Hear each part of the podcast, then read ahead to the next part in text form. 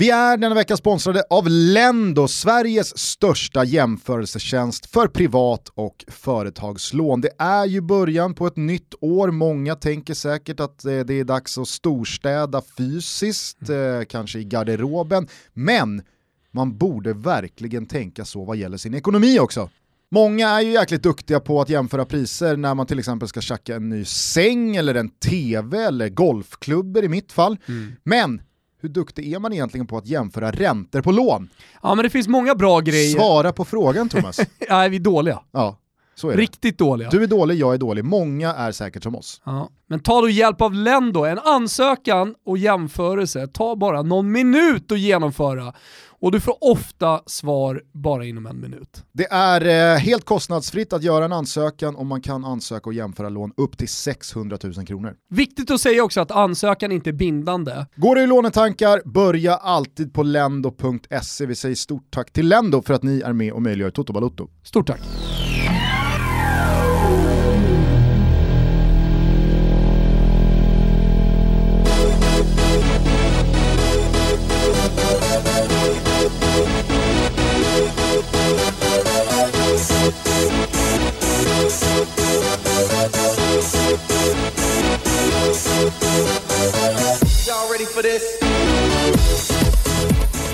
Känn er varmt välkomna till ännu ett avsnitt av Toto Balotto. Det är torsdag den 4 februari och jag måste säga att mitt liv piggades upp å det grövsta för ungefär en halvtimme sedan när jag på Twitter såg kontot DIF historia, alltså Djurgårdshistoria, mm -hmm. skicka ut en eh, två tweets tråd som saluterar vår gode vän Peter Langemar. jag ser den, ju... du har skickat den till mig här nu. Det är otroligt. Det här är ju ett eh, ganska obskyrt namn. Det här är ingen spelare som eh, gjorde några jätteavtryck på svensk fotboll i stort. Nej. Men, nu ska jag tala om för dig, du som är tio år äldre än vad jag är mm. och liksom har en helt annan relation till 90-talet än vad jag har. För att jag var åtta när slangen sprang runt och sänkte Brage på stadion och sen drog till Docklands än vad du var. Du var ju 18 liksom. Så syntes vi på Docklands, jag med falsklägg, Langemar i VIP-kön. Nej men alltså, Peter Langemar är verkligen han Galna är... Docklands alltså, vilka tider det var. Friheten man kände i hela ska, kroppen bara bubblade. Ska superproducent Kim Wirsén kanske lägga en moodsling här i bakgrunden på en, en, en, låt som kan ha spelats på Docklands. Tycker jag. Någon gång 98. Eh, så, så, får vi bara en vibe här kring eh, samtalet om Peter Langmar. För att han får fungera som någon slags eh, galjonsfigur här. Mm -hmm. Alltså, det var de här spelarna som var rockstjärnorna i mitt åttaåriga liv. Man såg liksom, ja men, Langmar såg ju verkligen ut som 90-talet på två ben. Ja, det är inte, pro det är inte produktfritt i håret. Nej, det är inte produktfritt. Det är kotlettslickat bakåt, ja. man vet att det gömmer sig en bättre guldlänk under eh, kragen. Mm. Det är liksom de lösa, stora, lite glansiga matchtröjorna. Och så vet man också att ingen hade fått för sig att dra upp strumporna över knäna. Men vi befann oss också i Sverige, så ingen vågade ju tänka tanken att hasa ner strumporna. Men det var ju på tider, även om man kanske inte hade det i Allsvenskan, så, så var det ju tider då Jofa kom in med sina benskydd som såg ut som målvakts hockeybeskydd liksom. Exakt. Skulle prompt på de där jävlarna. Ja, så det var otroligt mycket benskydd under en strumpa som var så urtvättad av någon materialare, den hade ju gått i, den hade ju gått i arv, ja. den strumpan.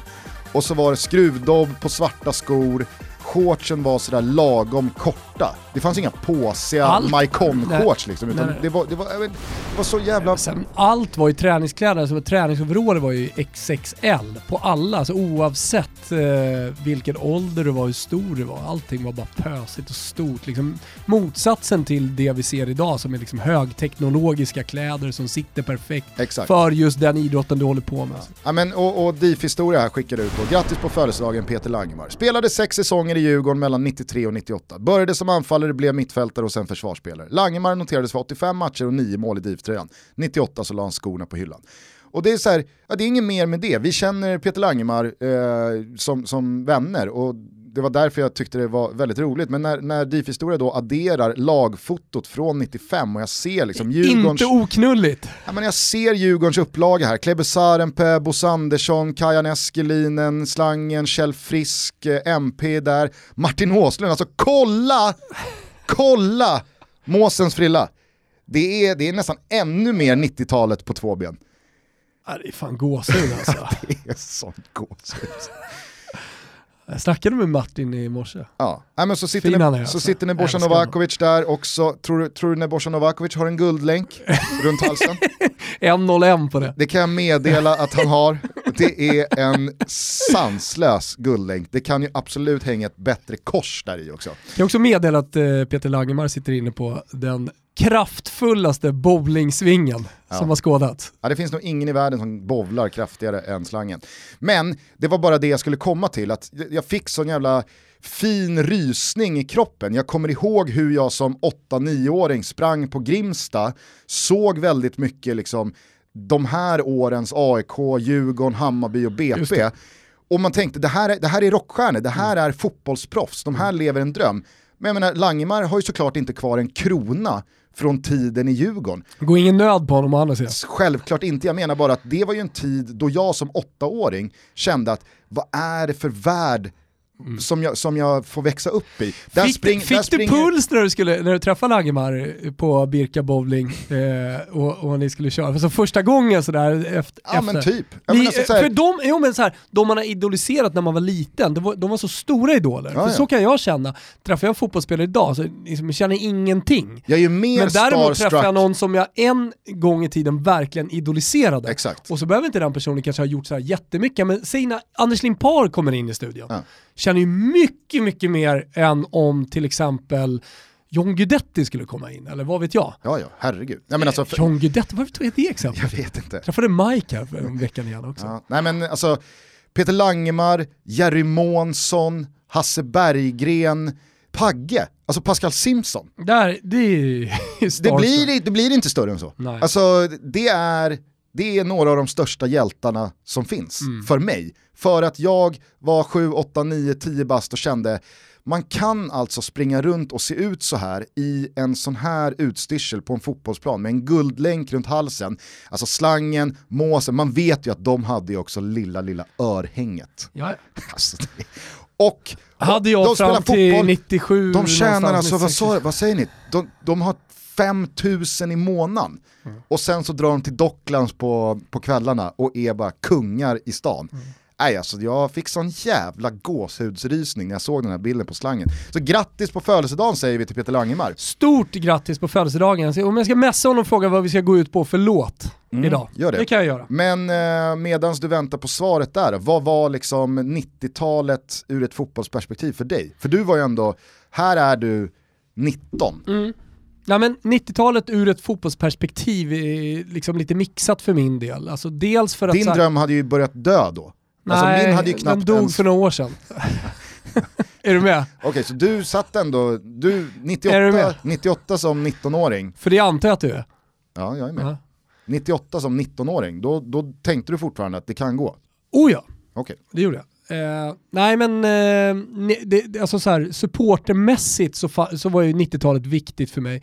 För att jag började ju, så var det på den tiden, 90, 91, 92 så här, då började jag gå på hockey. Och så när, 92 då var jag 13-14 bast och det var första gången man åkte in själv in till stan, det var vattenfestival, jag var helt tidig på liksom, att, att göra de där grejerna, jag ville bryta mig ur lilla samhället, Rönninge och sådär. Så att jag, jag, jag började gå ut med falsklägg när jag var 15 och eh, 92 började jag gå på fotboll då, SM-guldåret med AIK. Eh, så att det var liksom supportermässigt så, så var det ju väldigt mycket så här, ja, kopplat till, eh, till allsvenskan och AIK. Men mitt stora intresse, om man säger så här, brett för fotbollen, det var ju verkligen Italien. Och, och där växer det yt- ytterligare, men det började ju redan på 80-talet för min del. Jo men du Och känns som någon kom- som verkligen torskade på 90-tals estetiken när den blandades in i fotbollen. Ja, det är klart att jag gjorde det och det hade ju, hade ju att göra med att man var tonåring på den tiden och att jag gick omkring i fila hoodie, finbrallor, filaskor, guldlänk, klackring, Öppen skjorta med Eh, bara översta sök- knappen knäppt. ja, Liam sökarna, eh, backslick och var gangster liksom. Jag menar alltså kolla Så på Martin Åslund här och slangen, det är ju Liam Norberg på en fotbollsplan. Ja, ja men det, det är det. Även om, jag, även om jag tror privat så var min look ännu mer 90-tal än, än vad deras look var. Ja. Men, eh, och sen har ju Martin Åslund berättat ju att under den tiden så var han ju liksom en snowboardkille. Alltså många ser honom nu som en Bromma-kille. Mm.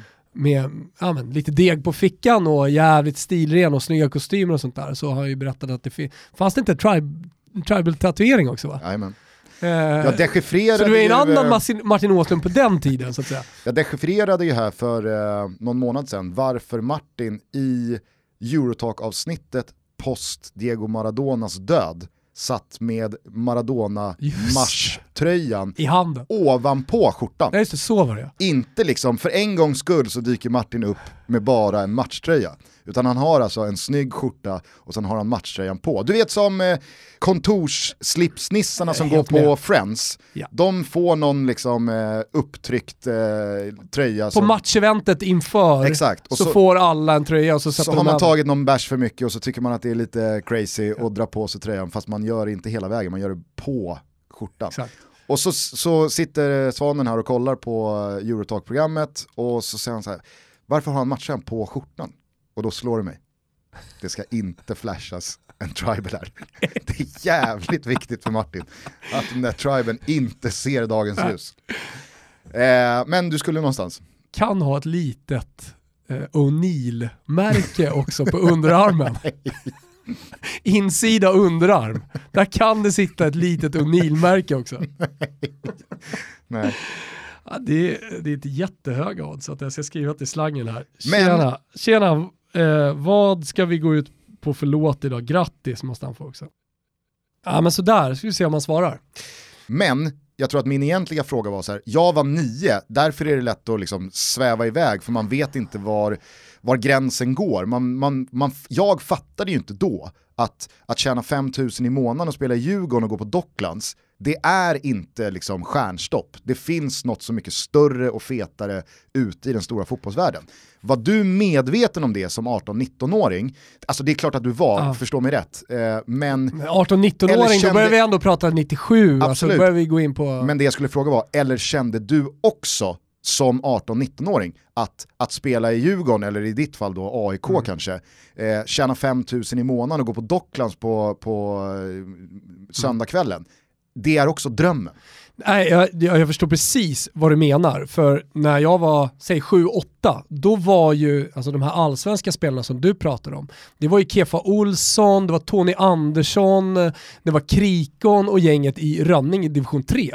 Alltså så, här, så jag såg ju dem som hjältar och ja, men, även om de gick ner på bistron, Rönninge pizzeria och tog en bärs efter matchen, eller hängde kvar i bastun i föreningsgården, ja, så, så var det fortfarande ändå en dröm liksom. Mm. Eh, och, men sen hade jag ju även perspektivet eh, van Basten och Maradona och så vidare.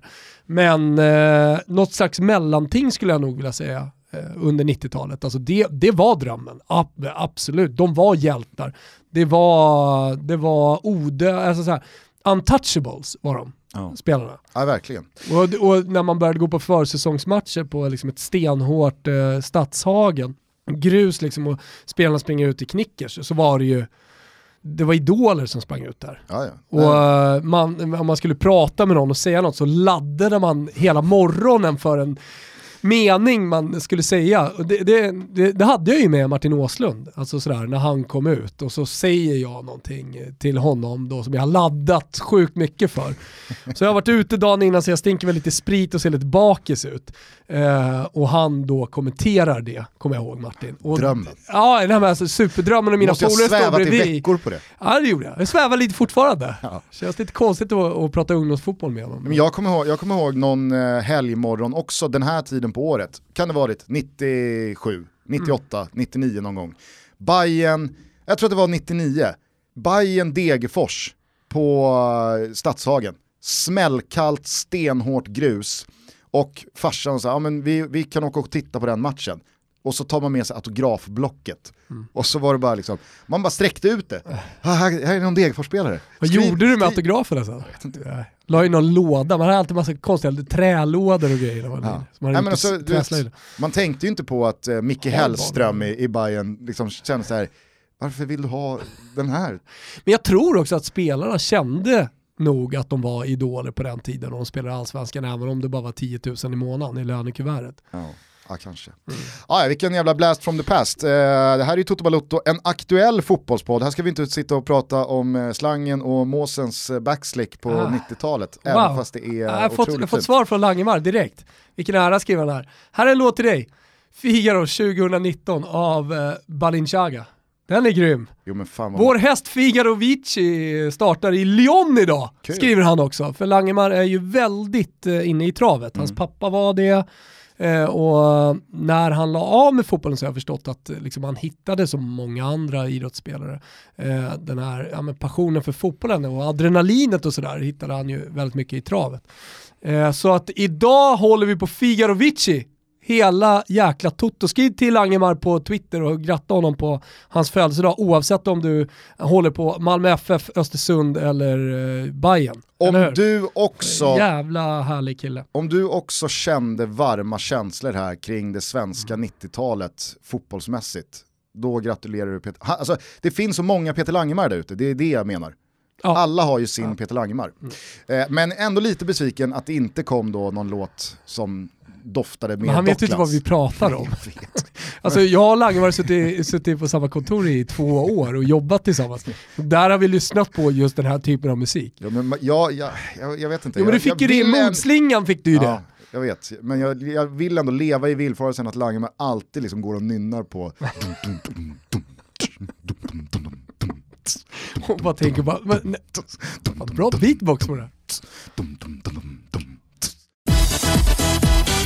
Förvaringsveckorna på K-Rauta rullar vidare fram till och med den 15 februari så är det 20% på Elfa-förvaring och skjutdörrar men det stannar ju inte där. Det är kampanjpriser på förvaringsboxar, hyllplan, garderober, lagerhyllor, verktyg med mera.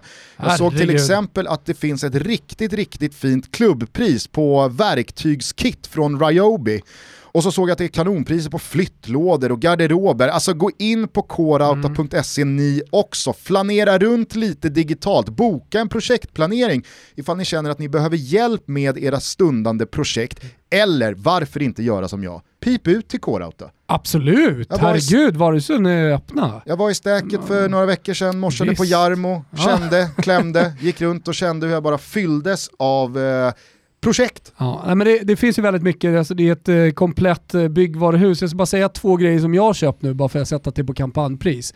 Ett nytt element ut i våran bod, helt perfekt, som håller så att det inte blir fuktigt och sådär, vet Gusten.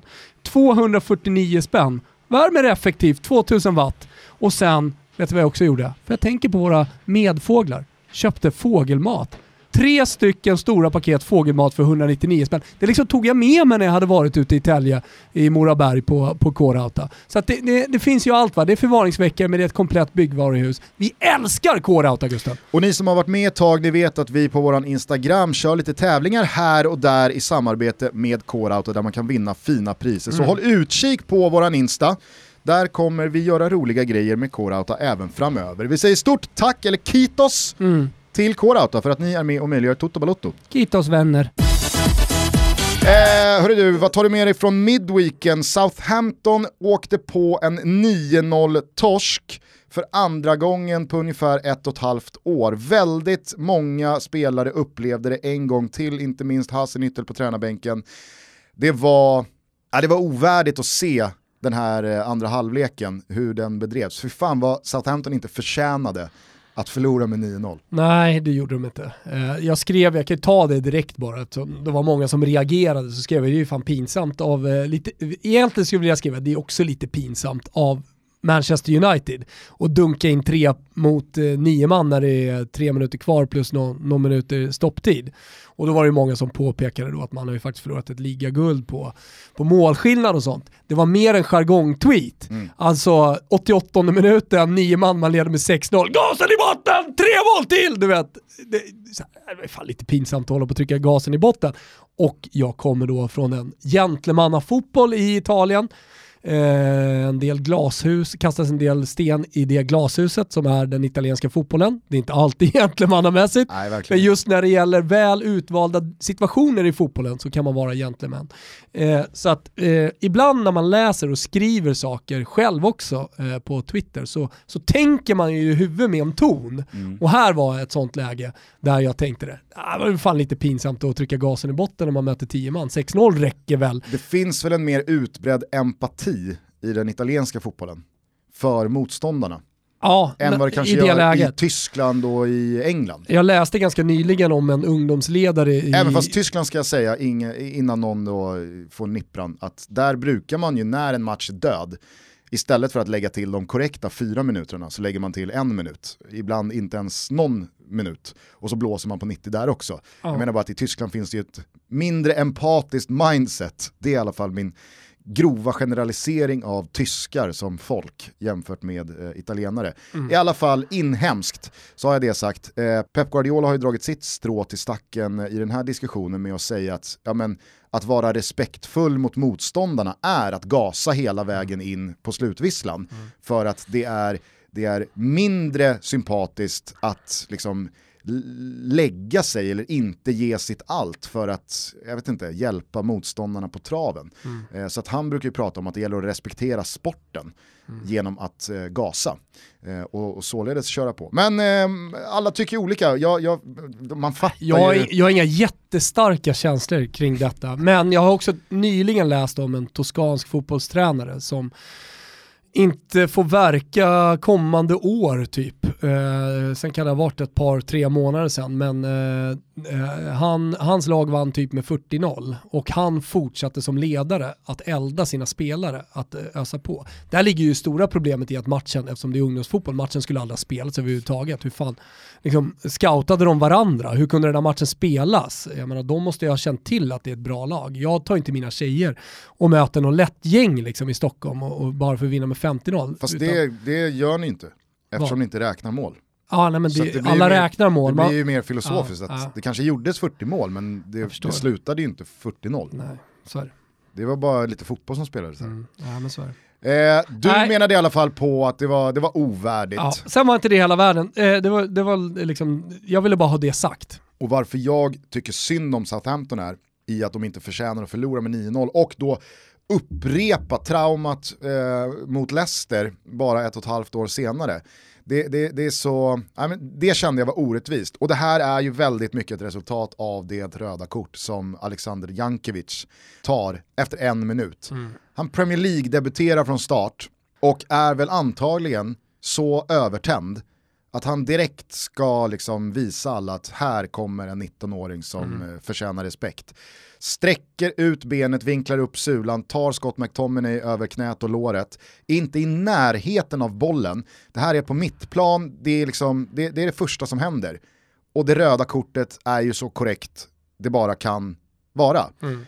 Där någonstans tar väl Mike Dean sitt sista korrekta beslut i den här matchen, typ. Men där så är ju Southamptons match över. Så det behöver inte sluta 9-0 för, för det, såklart. Men jag vet inte, jag, man såg i Ralf Hassenhüttels ögon att nej, det där, det där var det sista vi behövde här va. Ja. Och sen så har nog alla hängt med i vad som hände, det, det dyker upp ett rött kort på Bednarek eh, och en straff som är, jag, jag fattar faktiskt ingenting. Jag trodde den här dubbelbestraffningen skulle bort, om det nu inte var ett grovt och farligt spel ja. där man inte går på boll, då är det röda kortet för det och ja, då ska det vara straff också. Ja men det, det, det, är så här, ja men det är fel och vad säger du, så tråkigt att prata om. Ja, det är ja, roligt absolut. att prata om eh, hans debut. Ja, ja verkligen. Nej, men jag, jag, vill bara spela in alla på varför det rann iväg och att det var liksom så mycket emot Southampton här att jag, jag kan verkligen jag, jag, hade verkligen velat veta hur det lät i omklädningsrummet efteråt. För jag tror att Hassenhüttel det, det pyste nog ur öronen för ett och ett halvt år sedan. Alltså då tror jag att det var en hårtork som eh, aldrig slutade blåsa. Men i tisdags så kan jag tänka mig att han nog gick och klappade om sina spelare. Mm. För Southampton, de krigar ju verkligen den här matchen. Mm. United har ju en otrolig utdelning. Det är inte så att Manchester United bränner tio öppna mål, utan det blir, liksom, det blir lite mål på allt och van Bissaka får någon felträff som går stolpe in och det blir eh, alltså, mål från ingenting och någon rensning som kommer ut, Scott McTominay som trycker till och den går igenom sex pers. Äh, hur slutar den här matchen 9-0?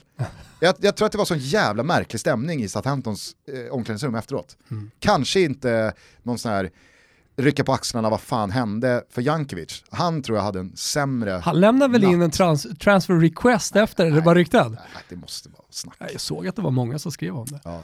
Eh, det här fick ju i alla fall oss att eh, Sånt har ju lite... hänt, eh, vill jag bara säga. Ja. Så att det, det, det är i så fall inte första gången en spelare debuterar, gör ja, men dålig prestation eller någonting idiotiskt och sen inte spelar mer i den klubben. Nej.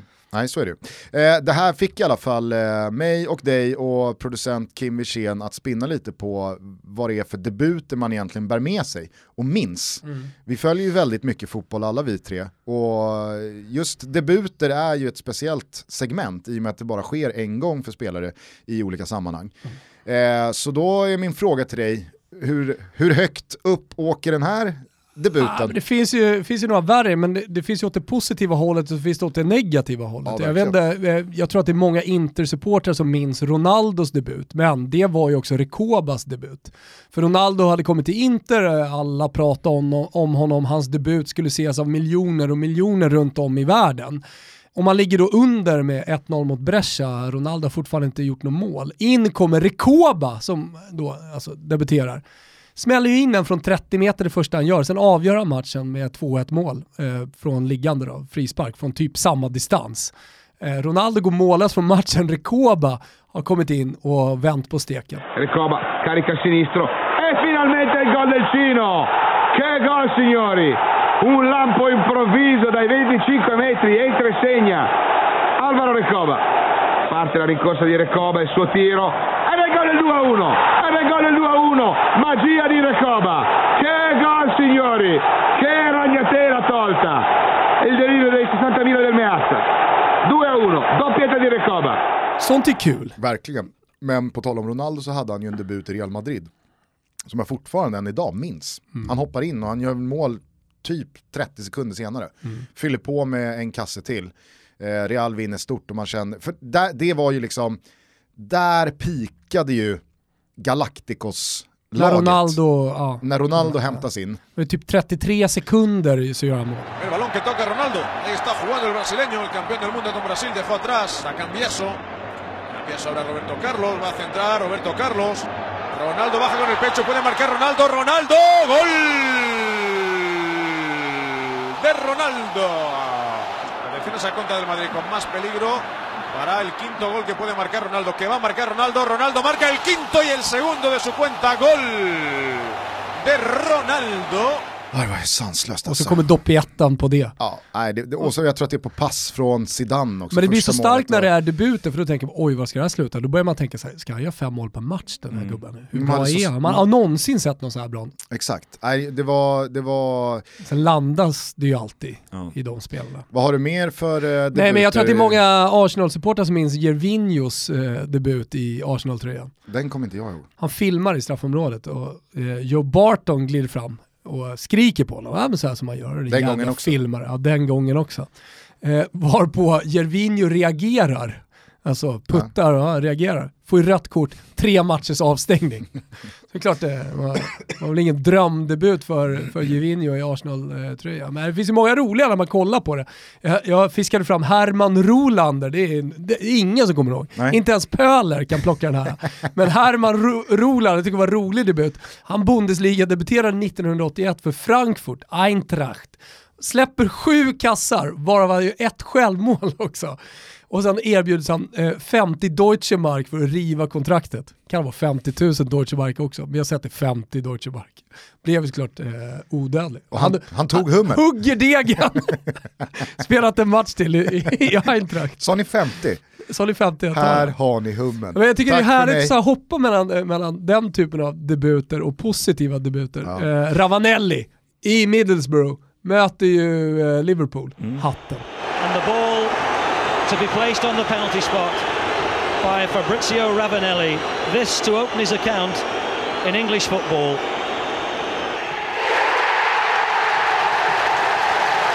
Ravanelli gets his first goal courtesy of the penalty. Middlesbrough trying to keep the pressure on. It's a pressure cooker atmosphere. Here's Cox into the six-yard box. Ravanelli. Ravanelli. Ravanelli. It's a hat-trick. är ju odödlig. Inte bara i Middlesbrough, men jag tror att han blir lite... Det gör... gör Var det hemma också? På Eh, Riverside va? Nej, jag tror att det var borta mot Liverpool, så han gör det på Anfield. Men jag ska inte säga att det, att det var så. Men det är ändå sådär, du blir en kultfigur i hela Premier League, i hela England, Ja. när, du, när du gör en sån där grej. Kommer som italienare i silverräven, grått hår och liksom bara smäller tre på, på, på, på pool för Middlesbrough. Det måste ändå varit ganska många gånger i slutet på 90-talet i England när italienarna kom och gjorde saker, alltså typ Di Canios volleymål, Solas frisparkar, Ravanelli och så vidare. Där många britter måste ha tagit sig för pannan och känt så här, vad sysslar de med där nere i Italien? Vad finns det för jävla spelare? Vad, vad fan gör de med bollarna? Ja. Och så har vi liksom John Reed här, som bara liksom, det enda han kan är att springa. Kan absolut inte göra 10 på foten. Ja, men ett par, ett par eh, en, en sorglig då, Jason Crow som Arsenal debuterade 97. Rött kort efter 33 sekunder. Han var en ruskig talang och många trodde Jankovic, stort eh, om honom. Det här är mer Jankovic. Eh, han fick aldrig mer chansen, skickades ner i ligasystemen, glömdes bort. Så det, det är också deppigt då, att läsa. Lite roligare när Jonathan Woodgate kommer till eh, Real Madrid. Ja, där kan jag säga, där pikade inte Galacticos. Kommer 2004, debuterar 2005 med dubbla gula och självmål. Well, he needed to do something to change the course of the game, and that was a block from Woodgate. And remember, Jonathan Woodgate has already been booked. Oh dear, dear, dear. An own goal, two yellow cards. His long, long wait to play senior football has ended up with Jonathan Woodgate walking the plank. Han kom ju också med en sån jävla mörk energi kring sig. Kommer du ihåg den här misshandelsskandalen Ja, i Leeds med precis. Woodgate och Lee Bowyer och en del spelare till? Gamla tider. Alltså det var ju, jag vet inte, det var sån jävla mörk energi kring Woodgate. Det, var, han ville ju inte, det kändes som att han inte ville spela fotboll, han ville inte vara på planen och han kändes, han kändes så jävla brydd av att folk var typ tveksamma till honom som människa. Och så signas han ändå för Real Madrid under den tiden. Alltså det är, ju- det är, här kommer han ju till ett lag med Ronaldo, med Zidane, med eh, Figo och hela gänget. Mm vad jävla märkligt Men jag alltså. ty- tycker det är intressant när man eh, läser om debuter och liksom så här, vad blev det av spelare? För det är så jävla lätt att hypa spelare idag som gör en debut oavsett om det är allsvenskan eller i en av de stora ligorna. Och så tänker man vad ska det bli av den här spelaren? Så ser man ändå att det finns ganska många som inte blev det här topp-topp. Som Alberto Paloschi till exempel. Han såg ju fan ut att vara 12 bast opuberterad när han klev in för Milan. Alltså det var, det var ett grande Milan med Cedorf och Pirlo och, och gänget. Eh, och han, han gör ju mål efter 20 sekunder. Det finns ett YouTube-klipp på det när, så, där, där klockan börjar liksom ticka, han stegar in på planen. Lo va a proyectar a Jan Kulowski con mayor intensidad. Paloski le va a hacer compañía a Inzaghi. Paloski dos goles, no uno en Copa Italia. Dos Uy, aquí viene, aquí viene Paloski.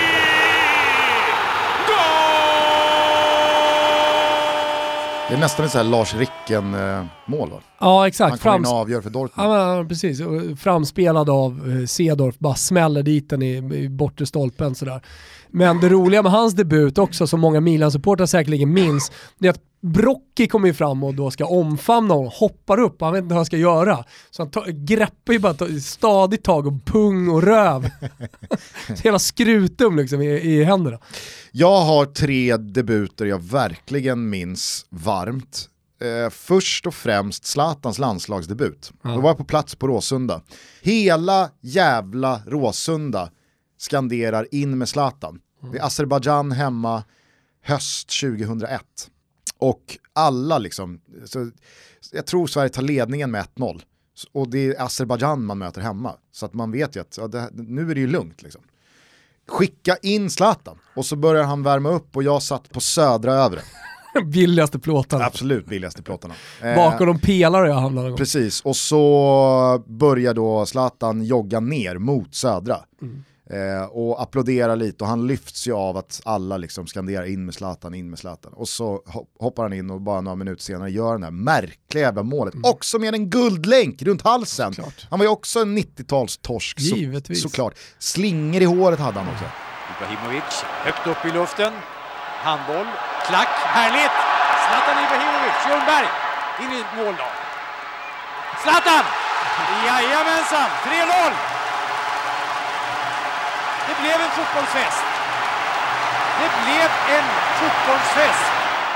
Tror du Wilbur José haft slingor i håret? Ja, det tror jag. Oh ja. Och du vet vad Docklandstiden, vad som, vad som regerade då? Alltså, det var väl... Helblont. Ja, ja. Testa mig Men det var väl Liam Norberg? Ja, blev ju gult håret. ja, visst. Många riktigt risiga ja. hårfärger där. Nej, men sen, äh, välutvecklade eh, hårfärger på den tiden. Mm. Och farsan kom, kom hem under ett par år där han hade färgat hår när det började bli grått där, 40 plus. Inga roliga hårfärgningar. det blev såhär kastanjerött brunt. Fan hände det där? Det fläckar ner på skinnet också. Man ser som att du är med i Falcon Crest. Jag kan se framför mig Johnny, en riktigt risig, nästan lila körsbärsfärg. Gjordes ju såklart hemma, och morsan. Med inte ens plasthandskar utan fri, alltså, fryspåsar. Ja, ja, 100% fryspåsar. Fanns inga plasthandskar. Var eh, dyrt att köpa diskhandskar. Ja, Zlatan hoppar i alla fall in och man känner ju i sin då 12-åriga kropp att det här, det var inte sista landslagsmålet från den här gubben. Det här är en spelare som kommer vara med ett tag. Och det har ju inte slutat än. Så att eh, den debuten ligger mig extremt varmt om hjärtat. Sen så kan jag inte komma ifrån Wayne Rooneys Manchester United-debut. Hur häftig den var, i och med att den var så jävla hypad. När Champions då, League. Och det var ju hans Manchester United-debut. Mm. Eh, Fenerbahce hemma, eh, han hade ju gjort vad han hade gjort i Everton som 16-17-åring, gått för stora pengar. Jag minns fortfarande det här, eh, det, det spraymålades i någon tunnel i Liverpool i liksom Everton-områdena, mm. could have been a god, chose to be a devil. Mm. Och man bara så här, wow. Mm. Det var så jävla, jag vet inte, jag har fortfarande... Det har fastnat. Ja exakt, den fastnade. Det berörde dig Gusten ja, det här. det berörde mig fan. Och så det var liksom så här, ja men han kunde ha blivit liksom den största någonsin i en, i en klubb som Everton. För det hade han ju verkligen kunnat bli. Ja, kunnat bli, han hade blivit det. I Manchester United så kan ju ingen riktigt bli den största för att det har varit det så många som, stora. Så, så här, någon kommer alltid säga George Best och någon kommer alltid säga Cantona, någon kommer alltid säga Ryan Giggs. Ja men det är ju från generation till generation såklart. Exakt, och i de typer av klubbarna så kommer inte någon spelare ensamt kunna positionera sig högst upp på tronen. Men det hade han säkert kunnat göra i Everton och då får alla Everton-supportrar ursäkta att jag då drar eh, deras legender och hjältar sedan tidigare eh, över en kam och säger att Rooney hade kunnat peta ner dem. Men det tror jag fan att han hade. Och så går han till Manchester United och den är så jävla hypad den här debuten. När kommer den? När ska han göra? Kan han vara lika bra i United som han har varit i Everton? Och så smäller han in hattrick mot Fenerbahce med frisparkar och skott från distans och någon jävel drar upp en skylt, ett plakat på läktaren där det står “Fly me to the rune”. Man känner bara så här, nej det är så jävla häftigt där. Ja. Vad är det för spelare? Rooney, real chance for a debut goal! Well, he now has the stage. Rooney wants it, now he's got it. Oh, wonderful piece of skill. And then he goes for goal. Oh! Wayne Rooney has arrived at Old Trafford. It is Rooney then. Oh! Simply sensational. Så att det, det, det är någonting med Wayne Rooney. Då...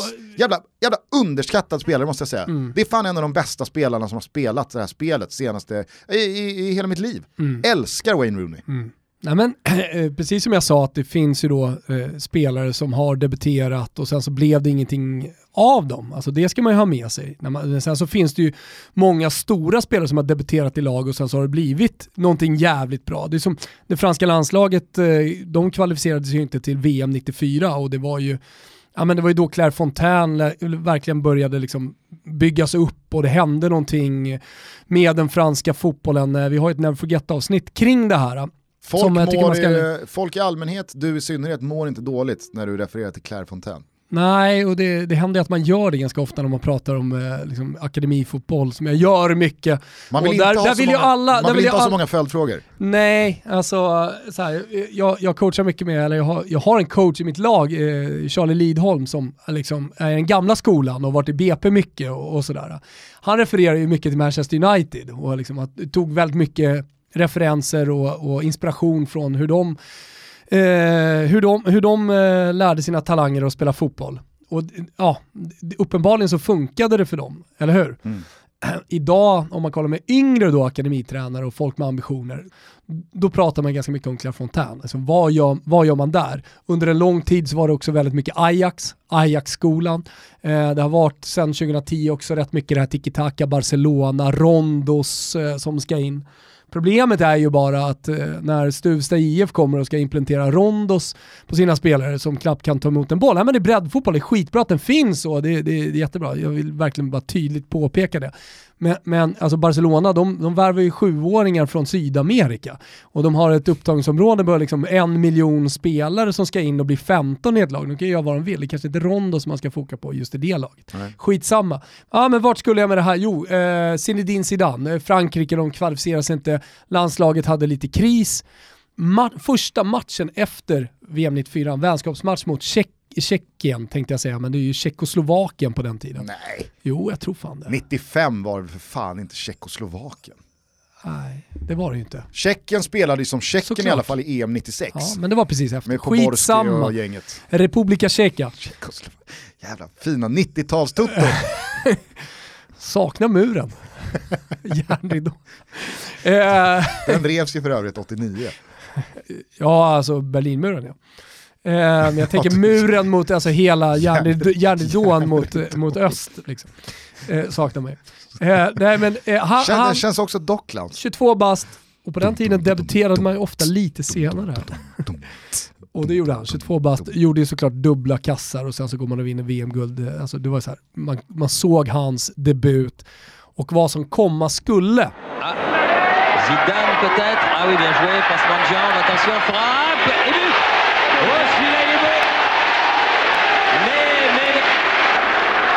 Ballon d'égalisation.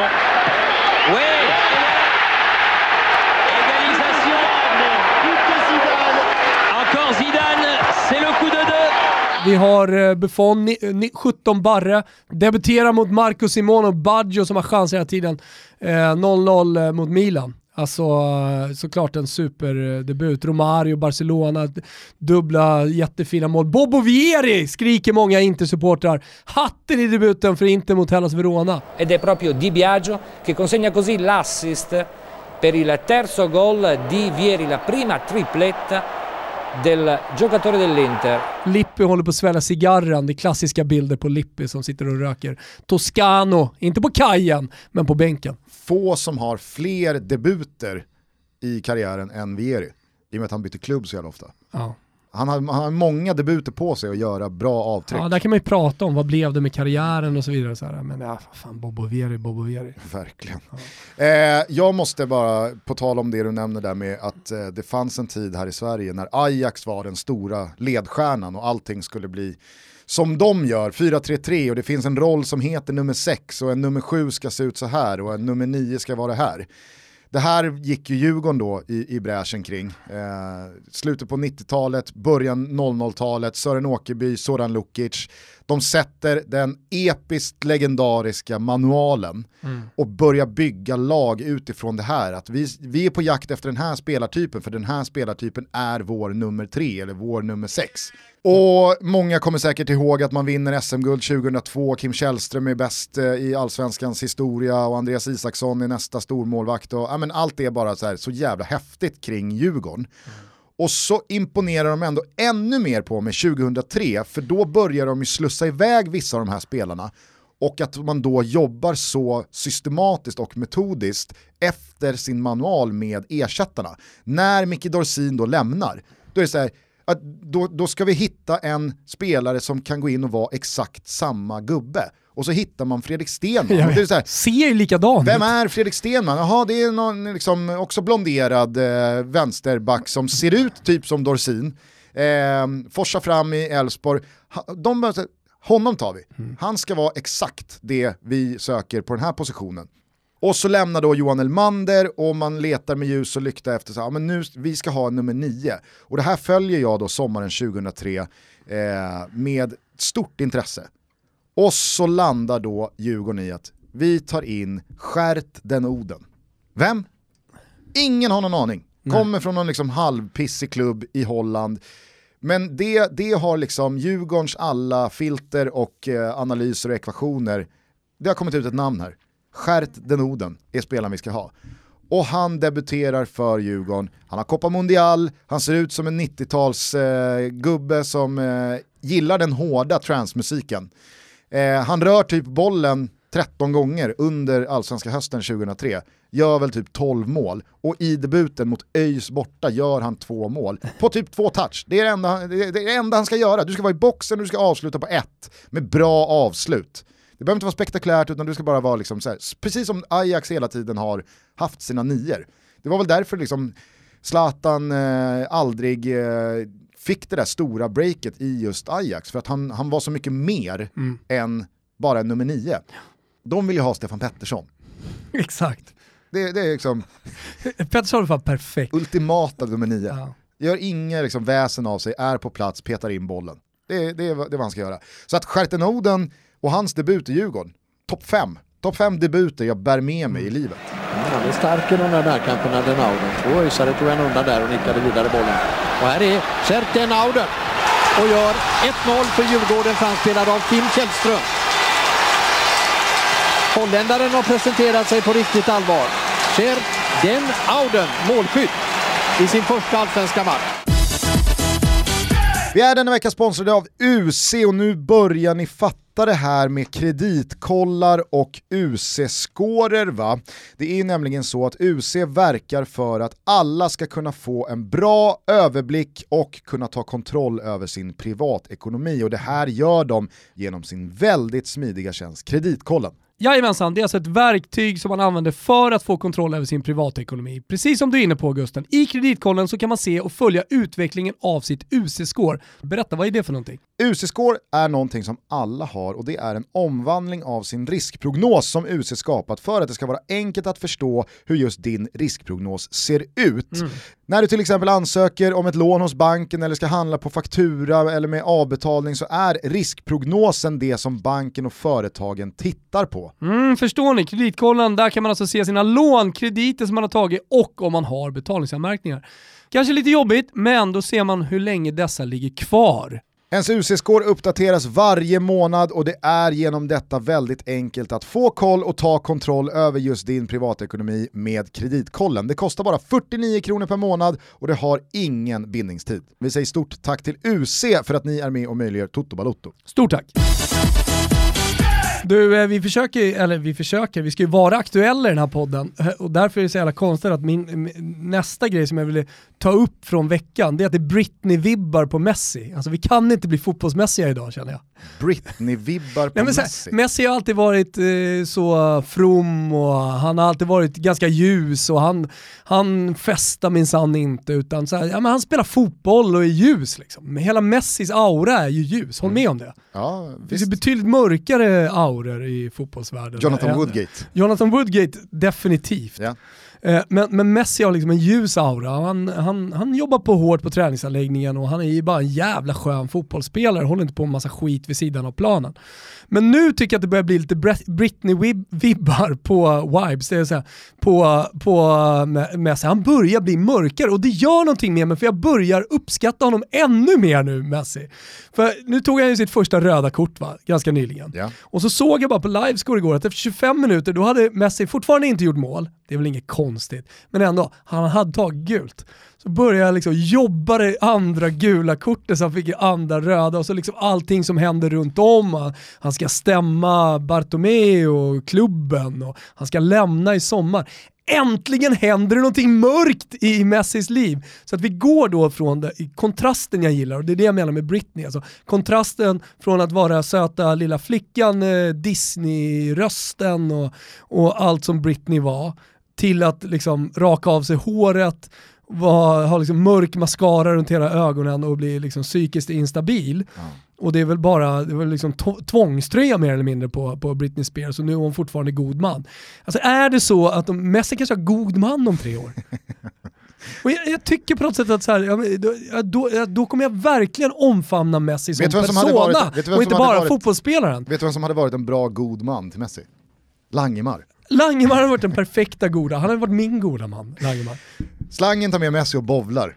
Ett tag så var Langemar man. min goda man. Bästa tiden i mitt liv. Bästa tid. Han var fan det. liv. Eh, Okej, du vill vara lite mer aktuell. Det var ett eh, långt segment också om eh, minnesvärda debuter, men vi kan väl konstatera att Premier League eh, lite avgjordes igår va? Jag trodde, jag trodde att du skulle brygga över till uh, Jesse Lingard. Ja, okej. Det hade ju Ja. varit den perfekta bryggan och så missar du den. Det är så jävla tråkigt. Ja, det är fan dåligt. Men vi gör inte om det här utan Nej. vi är öppna med när vi missar saker Ruskigt bra också. debut av eh, Jesse Lingard då i eh, West Ham. Han fick ju för sig att hyscha. Det har varit lite snack va? I, fan, I hans fall har det fan varit lite snack. Det har varit lite snack men också för chanser. Ja, ja, visst. Men det, det Ehm. får mig också att bli berörd Gusten. Mm. När han gör det här. Så många fotbollsspelare som fastnar i de här och jag blamear dem inte. Jag har full respekt för att de stannar, för att de har feta kontrakt fortfarande.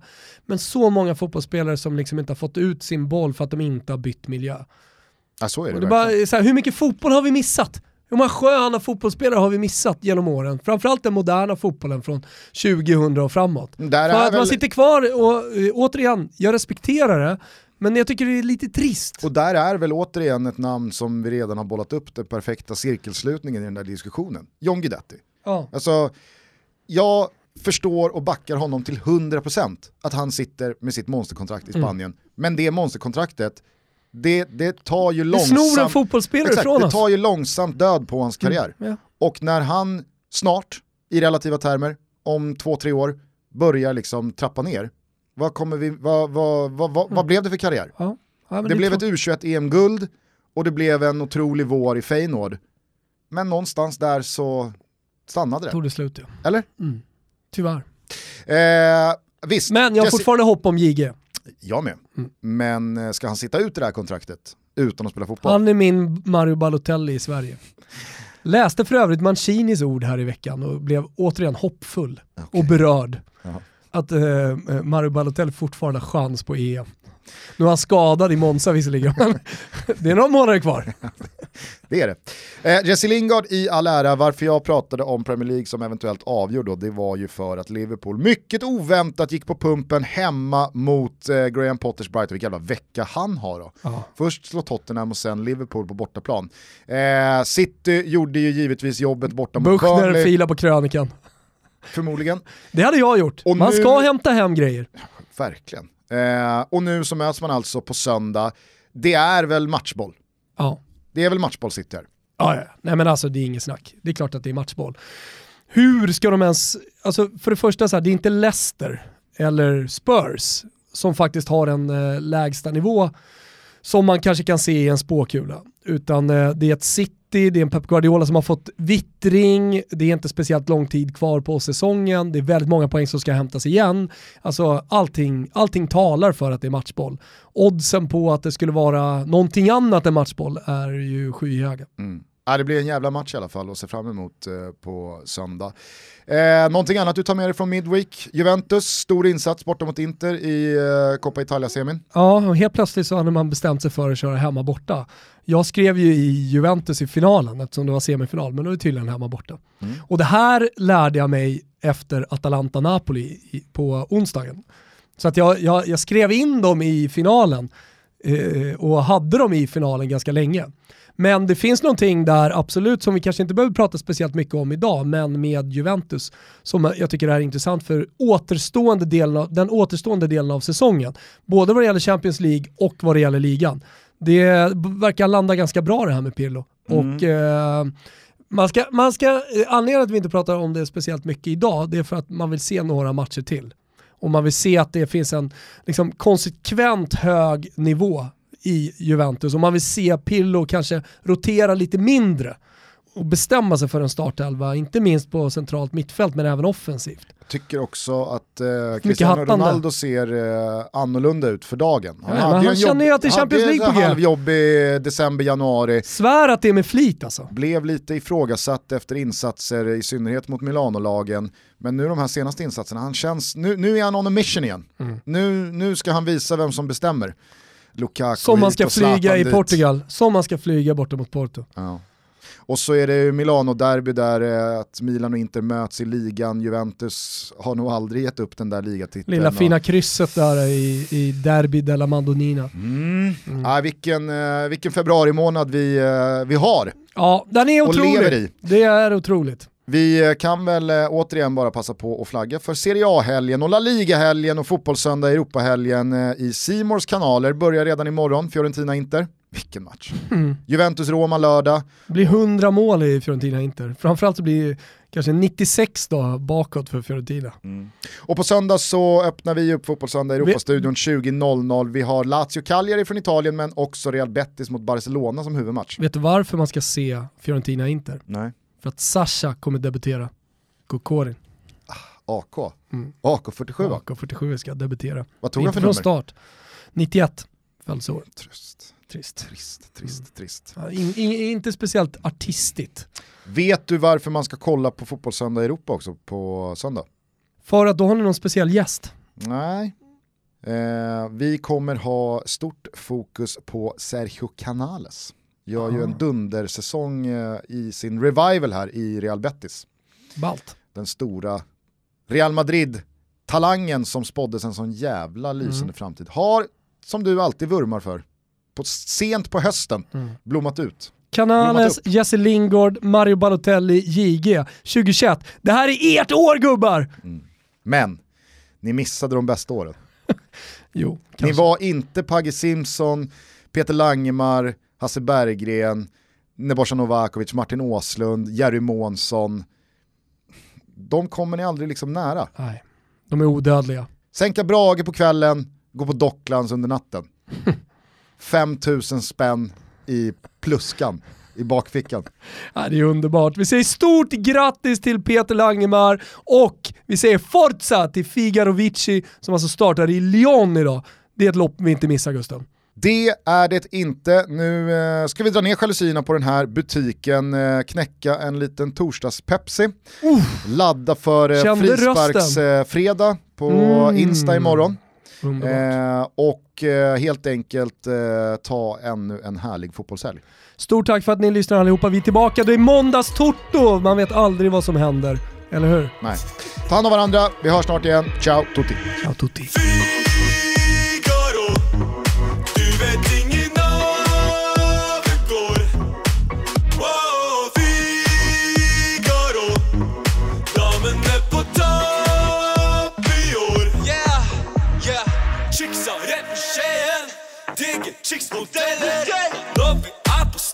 Går det hårt och ja det ser jagar på biten Damen är heller än sprit. Är du i tvil, kom för du ser Assen är den är inte liten Promillen går till hodet. Damen är på bordet. Flaskor ska bli tomme kväll, kväll. Figaro i zonen. Hype och pickerone Chicksa ska bli dumme ikväll